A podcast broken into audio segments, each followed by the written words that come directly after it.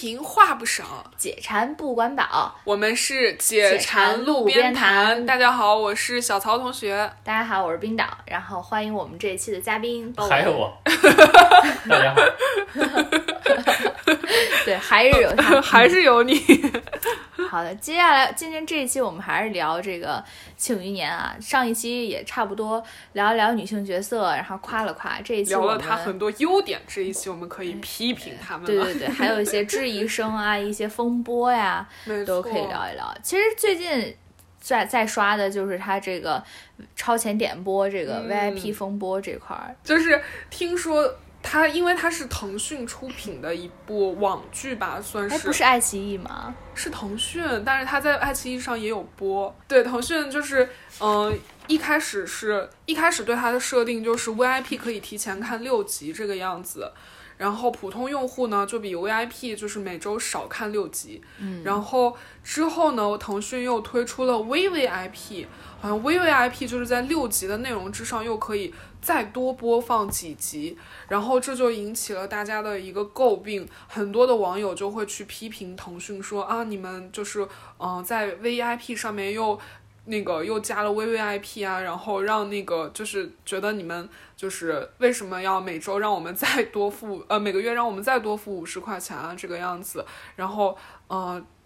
之后呢，腾讯自己一个员工他又出来写了一篇文章，叫做《中国人不配拥有精神生活》，就是在批判就是这些。对于腾讯的这个质疑的声音，他就说，嗯，他的主要中心思想就是说，嗯，你们这些人就是连这点钱都不愿意花，然后觉得，嗯，像大家在国外的话，买一个 Netflix 每个月都要花掉九十人民币的这个样子嘛。如你们就是看 YouTube 啊，然后要去个广告啊，都要花很多钱。那为什么，嗯，在国内的话，你？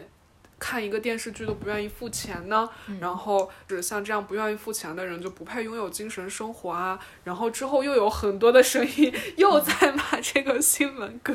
然后好像这个员工最后受到了处分。嗯，其实我觉得这个我我其实挺愿意为内容付费的，但是我觉得搞 VVIP 这个事情比较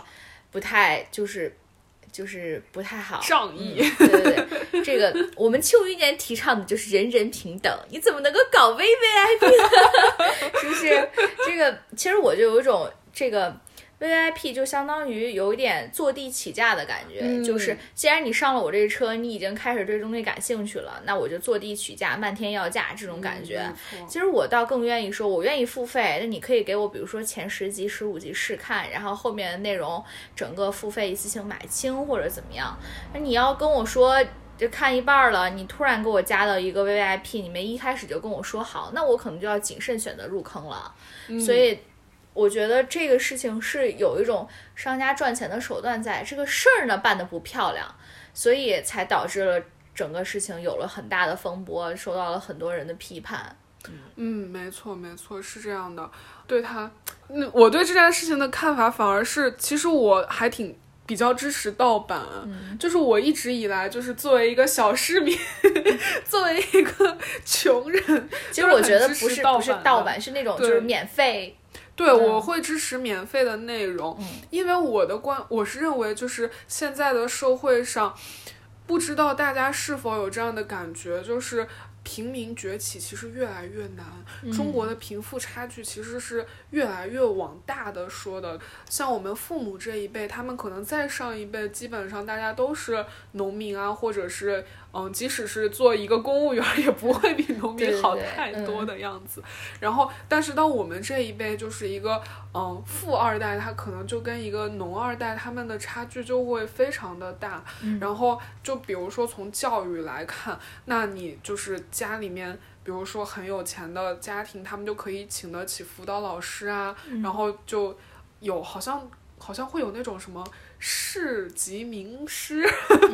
是是是，来给大家做什么一对一或者一对二、一对三的辅导。然后，但是，嗯，可能就是家庭没有那么的富裕的孩子，他们可能就只能听到就是，嗯，自己的老师给自己的讲课，然后都没有钱去参加补习班之类的。然后，那对于他们来说，那他们所获得的教育资源就会。比较少，而且他们的就是家庭环境啊，包括周围邻里给他的环境啊，甚至传达的信息可能是，呃，你就是不需要努力学习啊，你看当一个修车工啊之类也很好呀，像这样的一些没有很积极的，就是，嗯、把他们推向。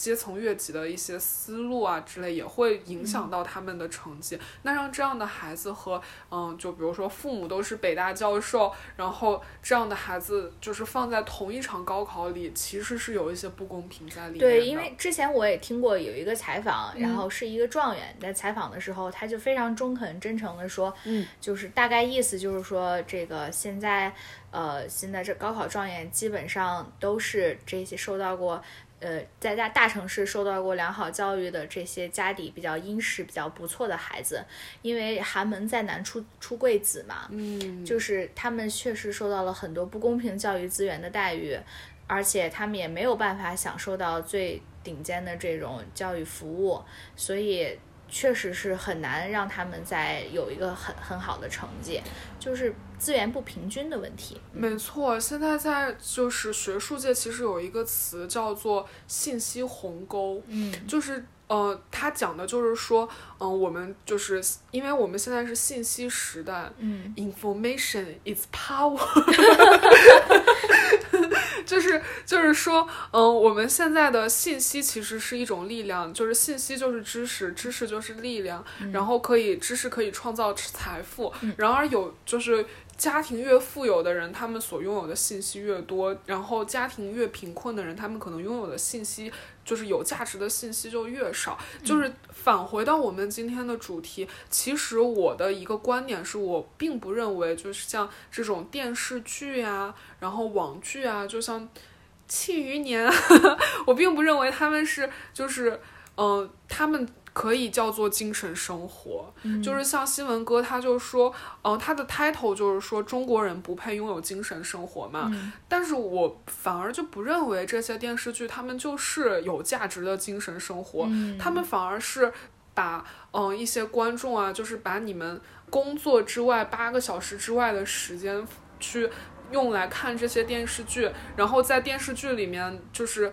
为这些观众创造了一些他们可能原来没有那么强烈的欲望啊，比如说女孩子要打扮呀，要怎样，就是把一些这样的念头播撒在你的脑子里面，让你用你更多的业余的时间去做这些事情，然后让女孩子去追求一些他们本来就是没有那么想要去追求。比如说我们上一期所聊到的口红色号，对对当然，虽然我是一个很爱涂口红、很喜欢买美妆的人，嗯但是其实就是我我我反思我自己是有很多的欲望，比如说本来本来其实没有那么大的购买欲，但看了很多广告，我就会很想买很多彩对妆，。它其实就是这些东西比较偏向于我们的娱乐生活，它其实在是在推动我们的经济发展，推动我们的消费能力，而且。就是它给我们输出了很多这种，比如说审美向的、价值观向的输出，它并不能够真正的去太多的左右我们，呃，对，比如说是非善恶善恶的判断。没错，它更多的，比如说是会倾向于左右我们的审美，或者有一些呃主流的潮流的这种趋势，所以我觉得跟精神生活可以说是呃没有影响力那么大。没错，所以我的一个观点是，我认为像精神生活这个东西，它是可以由一些组织去推动来做到像免费啊之类的。我认为我是支持这些的，能够真正帮助到一些就是草根阶层啊，然后包括像我们这样的小市民啊，可以帮助到我们就是能够实现阶层越级啊，然后能够过上对对更好生活，像平民跃迁的这种感觉是 让我们通过努力，比如说状元。记忆力好的状元，他们看一个小时可以记住的东西，那我我如果免费得到的话，我通过努力，我学他一一周，对对对，我也可以达到同样的效果。就像这样的东西，如果是免费的话，我就很支持。但是我觉得娱乐生活因为在经济学上来说，你收费其实抬高了准入门槛，就是你收费的话，就让越少的人去能够做到这件事情。那其实我反而是支持，就是嗯、呃娱乐生活收点费，然后但是 精神生活免费费一点。对，就是 最这个最宝贵的东西，最好还是能够面向每一个人，能够把它的门槛降低。对，这个也是很重要的。其实除了这个版权的这种风波、啊，嗯点播风波，还有很多这个质疑和批判的声音。没错，没错我。记得这个小说是在很早年间连载的，这个包文好像那个时候比较了解那个时代的 小说连载暴。露年龄。我当时是没有看这个这个小说的，但是我是经历了这个呃网络小说的兴起，然后我一直这个呃追更啊，还有这种呃也是相当于另一种方式的订阅，这样这样一个时代的，呃，那也是在我上学的时候，大家都是那个去这样的网站，那时候也没有钱，大家可能就注册一下，然后用那个呃各种途径得来的积分去支持自己喜爱的作品或者作者。因为这个网络的出现，这个相当于在那个时候激励了很大一一部分有这个写作欲望的人，去去把自己的这种奇思妙想去分享给大家。哎，嗯。那当时像这样的网站，他们是怎么盈利呢？嗯嗯。在在一开始的时候，这种非专业性的会比较多，嗯，大家只是呃你也爱写，我也爱写，我写出来的东西分享给你，大家就是呃自己图个乐，嗯。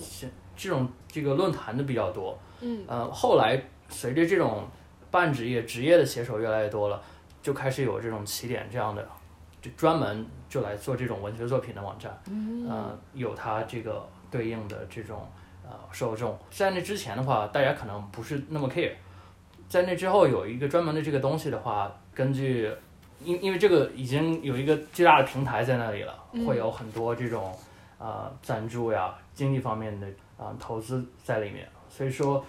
你要想让自己的作品打出去，啊、就需要广大的读者群，然后这个不断的呃点击量也好，或者是这种投票、月票这种支持也好，把你的作品顶上去。嗯，所以其实当时他们拍下来的时候，导演孙浩还有他们的编剧王倦都说，就是我们他之所以能拍出来比较成功的作品，是因为他们都是原著的书粉儿，都非常爱护这个东西。哦有点基础是，然后据说之前还有就差点儿要被于正拍了，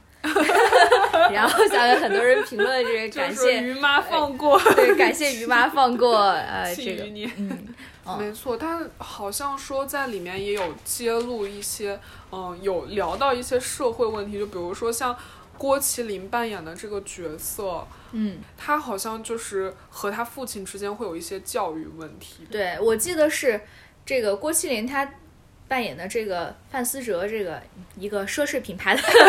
孩子很有意思。范思哲这个孩子，他是户部侍郎之子，属于说自己从小到大为了取悦自己的父亲，因为父亲是管银钱的，嗯所以他为了就是讨父亲的欢心，他是一个非常精于算账、善于打理钱财的一个京城大会计，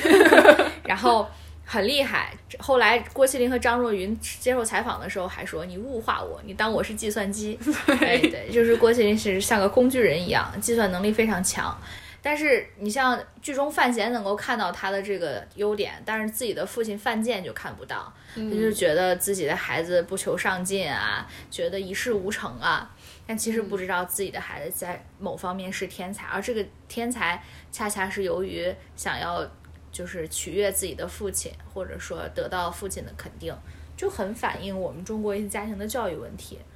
就是父亲跟男孩子之间可能会有一些，比如说。呃，这个父爱如山啊，沉默寡言啊，这样的 这种方式，没错，没错，是这样的，就是在传统的刻板印象的，就是家庭分工里面，觉得女性就是应该说就是比较 details person，比较 关注于细节，然后会给就是孩子往上踢被，会给孩子。盖个被啊，然后做家务啊，这样的角色比较嘘寒问暖，然而父亲他们就是嗯比较父爱如山，对对对，就是很少有听你爸让你穿秋裤，都是你妈让你穿秋裤，你妈喊你回家吃饭，啊，对，对都是这样。你妈让你多喝热水，但是你爸一般都是，哎，你有没有什么人生理想？跟我，我爸经常会跟我聊这种，你有什么人生理想？啊，不过我不不知道这个男性就是两两代男性之间的沟通是怎么样的。呃，就是你刚才有提到，我觉得是确实是父爱如山的这种形式。就我跟我父亲的关系来说，我觉得他有很多时候是有很深沉的感情在那里，但是就比较内敛，比较含蓄，没有直接的表表达出来。就像你刚才说，可能呃，父亲只是问你之后有什么计划，有什么人生理想，嗯，穿秋裤什么之之类的东西是父母亲来问，但是你你不知道，可能在在那背后就是爸爸一直在想，怕你怕你受凉。偷偷的跟你妈说，你去提醒她一下穿秋裤或者怎么样，也是有可能的。嗯，会会用一种比较间接含蓄的方式，但是我相信每一个父亲对对自己的孩子来说，嗯，他们的爱都是一点也不少的，也都是非常的深厚的。而且可能，嗯，可能在这个孩子小的时候，父亲会多少有一点这种传统文化影响，会有一点感觉需要。呃，保留这种父亲强势的威严的这种状态，可能对对对，父父子子君君臣臣的感觉就有点像，对我是我是父亲，所以我必须要不苟言笑。哎，他们就是这样的男性，他们的这种想法是从哪里来的呢？就是大概社会对于这个男性的规训，还是他们就是抹不开面说这个话，还是波问你可以分析下这个心理吗？我我觉得这个是一个整个。呃，东亚文化圈比较普遍的一个现象，嗯，大家就长久以来的呃文化告诉我们，这个呃有各种嗯传统的阶级的存在，就是你爷爷的爷爷也是这个样子，对，在在家庭里面也是有这样的呃要分大小，要知道规矩，有有各种这样的东西，在这个我们的思想里面，就是潜在的去去影响着我们的。嗯，这个跟西方就不是特别一样，尤其是嗯，现在我们我们在海外嘛，我们知道这个海外的很多做父亲的，他们也是会花大量的时间精力去陪伴自己的孩子，嗯，有一个非常直接亲密的这种关系，甚至很多孩子在这个学校在啊。在在分享这个自己的偶像是谁的时候，经常会说出自己的偶像是父亲这种东西来。嗯嗯，他们是这是一种不同的模式，我们更多的是一种呃建立这样的一个系统，建立这种嗯父亲比较比较威严、比较严厉，呃母亲比较慈爱这个系统。让让我们教育啊或者什么也好，比较比较顺利，这样传承下去。对对对，所以很多咱们不是经常会聊到说很有共鸣的一点是，呃，爸爸妈妈是永远不可能低头跟你道歉说我错了的。你妈跟你道歉就是说 来过来吃饭，来饭已经好了，就这种，这是妈爸妈的低头了，就是很受。这种传统观念的影响，是因为我大过你，我是你的长辈，所以我在你的在你这里我不能有错，然后我不能道歉，然后我也不能没面子，然后有台阶也是应该你给我台阶下，哎，这就是很传统的一种方式了。而且很少有父亲会过来说这个，呃，跟你聊一下这个，谈一下最近这个嘘寒问暖的事情，嗯，都是在说一些。就是大方向的事儿，就像剧里面这个也是很像的。就郭麒麟他这个人本人也是受到这样的教育，就是据说啊，这个这相声演员郭德纲老师对待他的孩子郭麒麟、郭小宝都是非常严格的。台下立规矩。对对对，台上无大小，台下立规矩的。据说是对待孩子几乎从来没有表扬过，都是批评教育和挫折教育。然后意思是在你在。平时你自己在家把他骂够了，他出去就不会被别人骂了，大概是这样一种教育方式。但是其实这种教育方式虽然受到很多人的这个呃批判了、批评了，但是郭麒麟确实是在这种教育长大的。然后还有人问郭麒麟有没有自己父亲有没有关注到你的作品，然后郭麒麟说：“我爸根本不知道我演了《庆余年》。”但是好像最近出来一个新闻，说这个郭德纲在一个公众平台上、公众场合，就是在镜头下对郭麒麟说：“其实我一早就看了，演的比我好。”然后郭麒麟当时还失声痛哭，抱住自己的父亲。对对对，这个也是非常有戏剧性的一幕，就很像，就有种表演，其实很像这个范思哲跟范建的大和解，但其实是郭麒麟和郭德纲的大和解。嗯，是，然后就很少这夸自己孩子。其实咱们且不说，可能一一家有一个教育方式吧，嗯，但是他郭麒麟在这种环境下长大，然后我看起来也是一个正直阳光的大男孩儿，真的也是挺不错的。嗯，就是其实我们现在的社会更加呼吁的是。就是男性也会把更多的精力和目光驻足在家庭当中，嗯，就是可以去陪伴孩子成长啊，然后去表达自己的感受啊，表达我对你的关爱啊之类。这样，我觉得在尤其我们在西方会感受到更多这样子，就是男性角色跟女性角色的消解。就比如说。之前我在墨尔本有一次打车，就是有遇到一个一个当地人，一夜吧，他是嗯，就是可能就是业余做做 Uber 司机这个样子，然后就接到了我，他就跟我说他老婆是一个法国人。然后他就说，嗯，我老婆非常会挣钱，然后我非常会花钱，所以我们搭配的非常的好。然后他又说，嗯嗯，因为我老婆很擅长做那种就是非常复杂的工作，比如说开一个公司，所以我们家赚钱的活就由老婆来干，花钱的活就由我来干。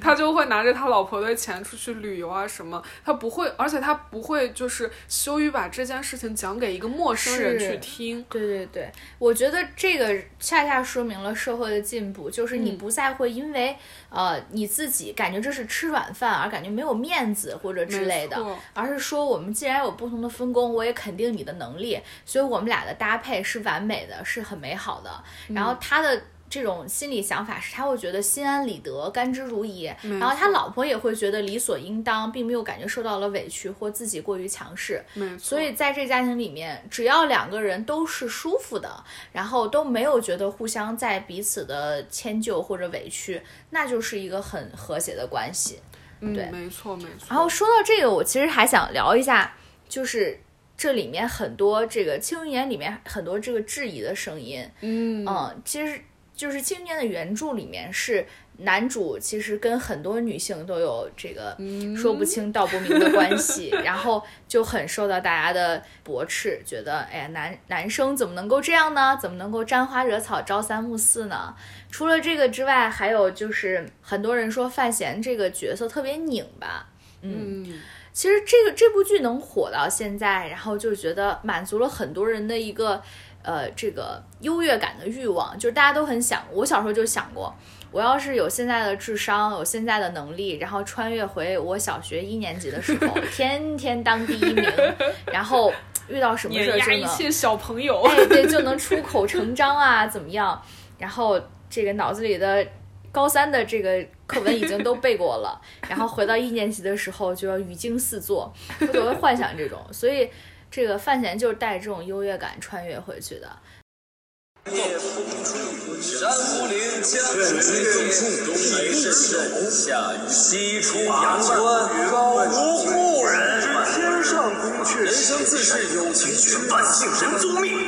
十年生死，曾伴浮云归晚翠。你是不知道，小方公子今夜醉酒成诗，真是把店里人听傻了，看傻了。好些人私下里说，这可真是诗仙下凡呐。所以很很反映就是这种爽文的套路，就觉得嗯，什么都懂，什么玻璃啊、毛巾啊、香皂啊，然后包括连顺丰快件都明白，所以就所以就很很有这个优越感。但是同时，这个很多网友说。范闲他，呃，虽然在古代的时候，呃，很有优越感，然后做了很多事情，但是他的角色非常拧巴。他为了给滕子京报仇，他杀了那么多无辜的人，他对方死了多少手下，他自己要倡导人人平等，要为一个护卫报仇，但是他也不在乎别人身边死的护卫。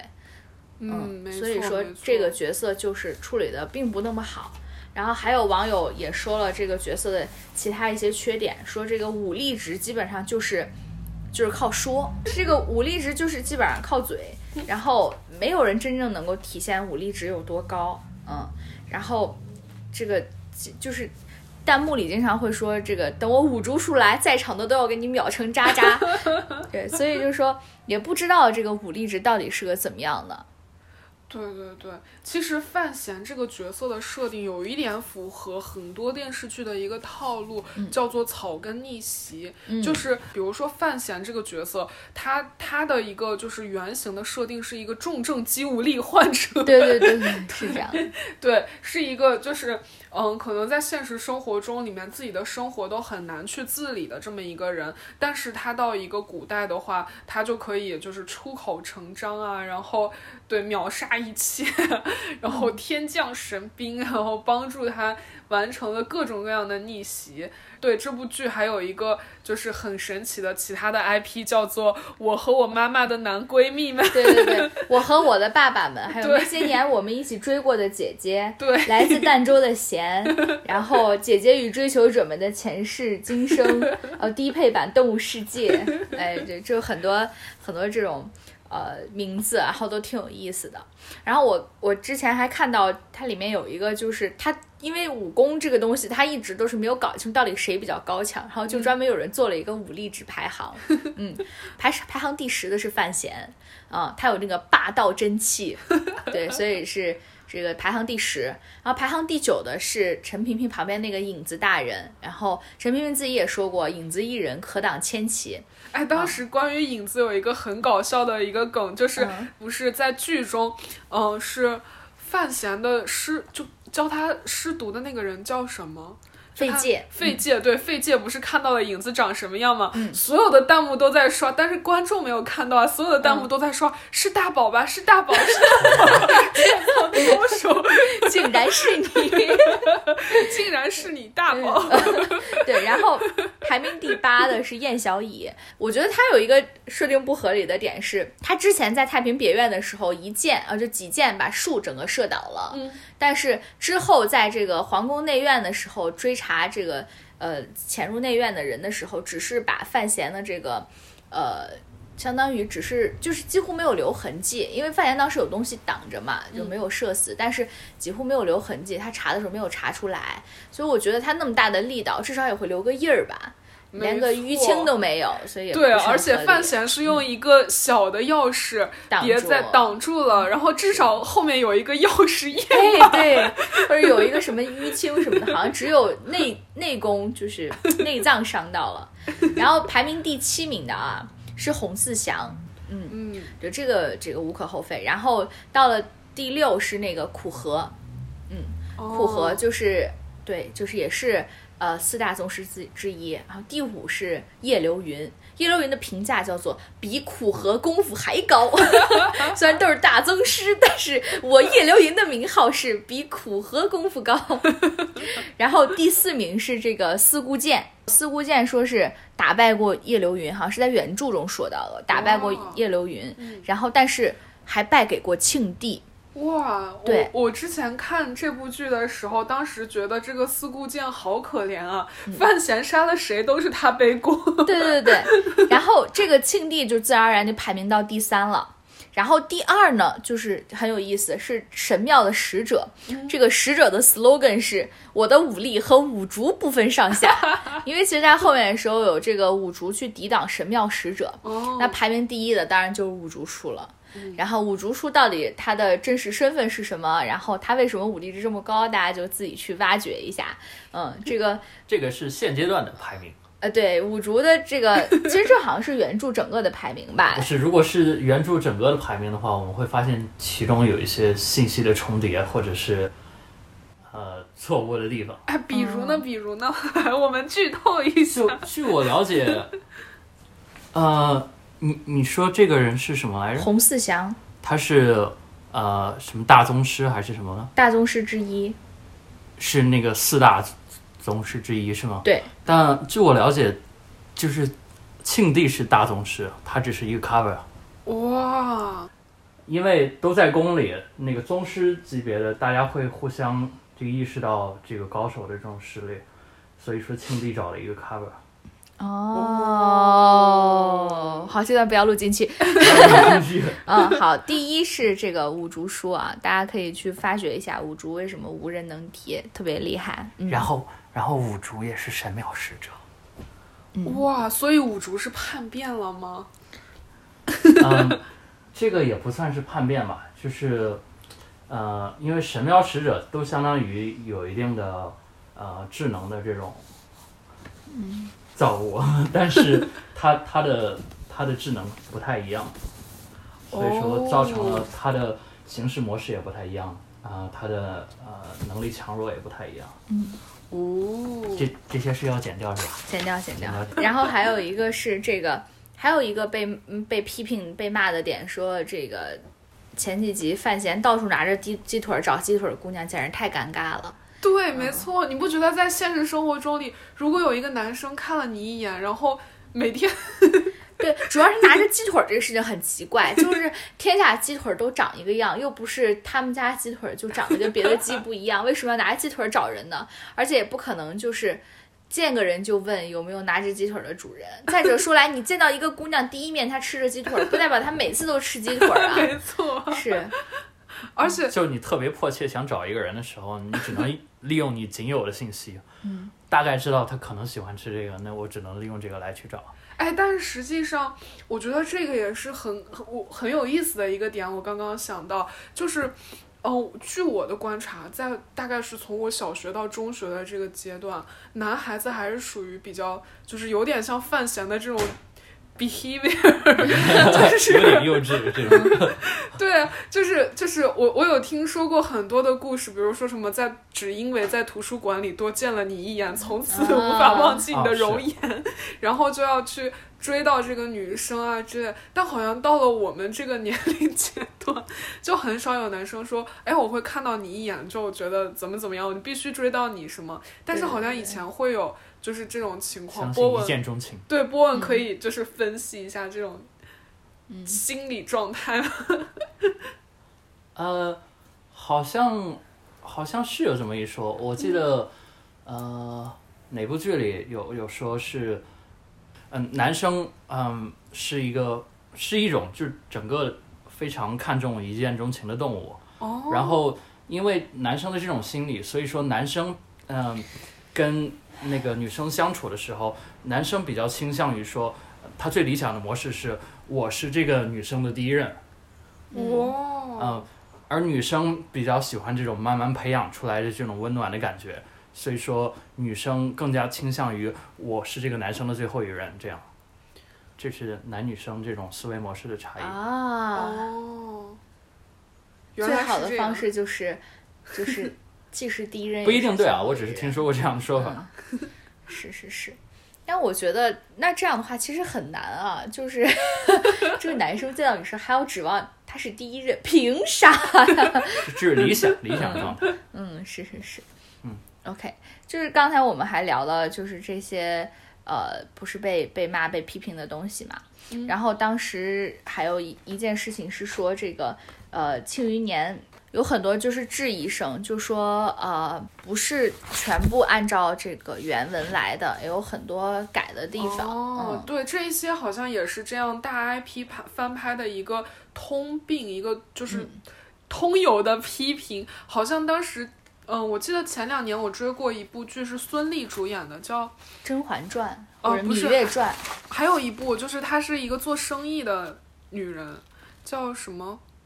那年花开月正圆》啊，对对对对对，没错，好像这部剧的就是原小说原 IP 也是一个穿越剧，所以他才懂那么多的经商之道嘛，然后就是才做生意这么的顺畅。结果就是电视剧里面就大改特改，就是直接把它改成了一个古代的人物设定，引起了很多粉丝的不满。嗯，然后，但是这部剧就是，嗯，相对比较好的一点就是没有改的那么明显的比一点，就是它保留了穿越的这个设定。对，其实原文应该是魂穿，然后穿到一个这个古代，但是现在就直接为了过审吧，然后导演被称为过审鬼才，就是直接把它改成一个小说，然后再写小说，小说里面的剧情，所以可以说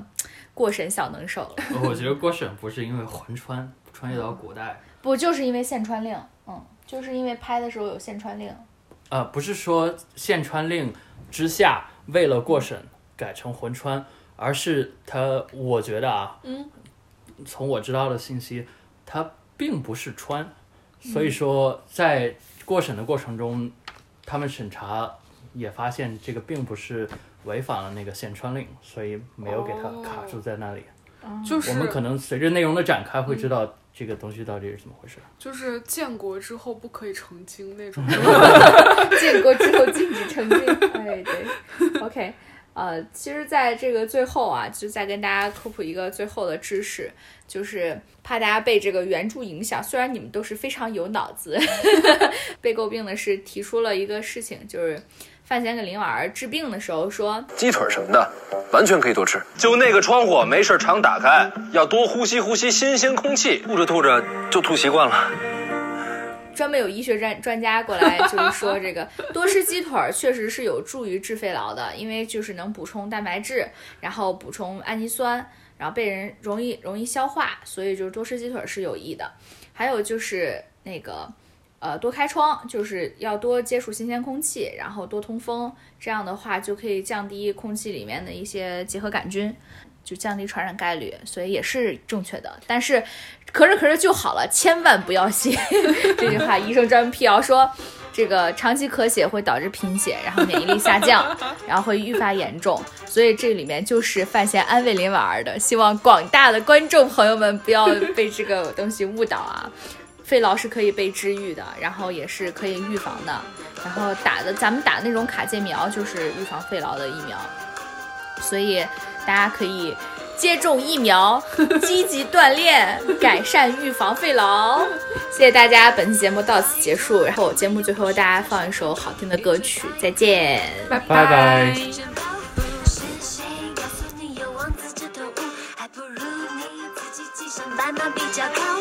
质量失去所有美丽的错误快开香槟，为你能够死里逃生庆祝。没错，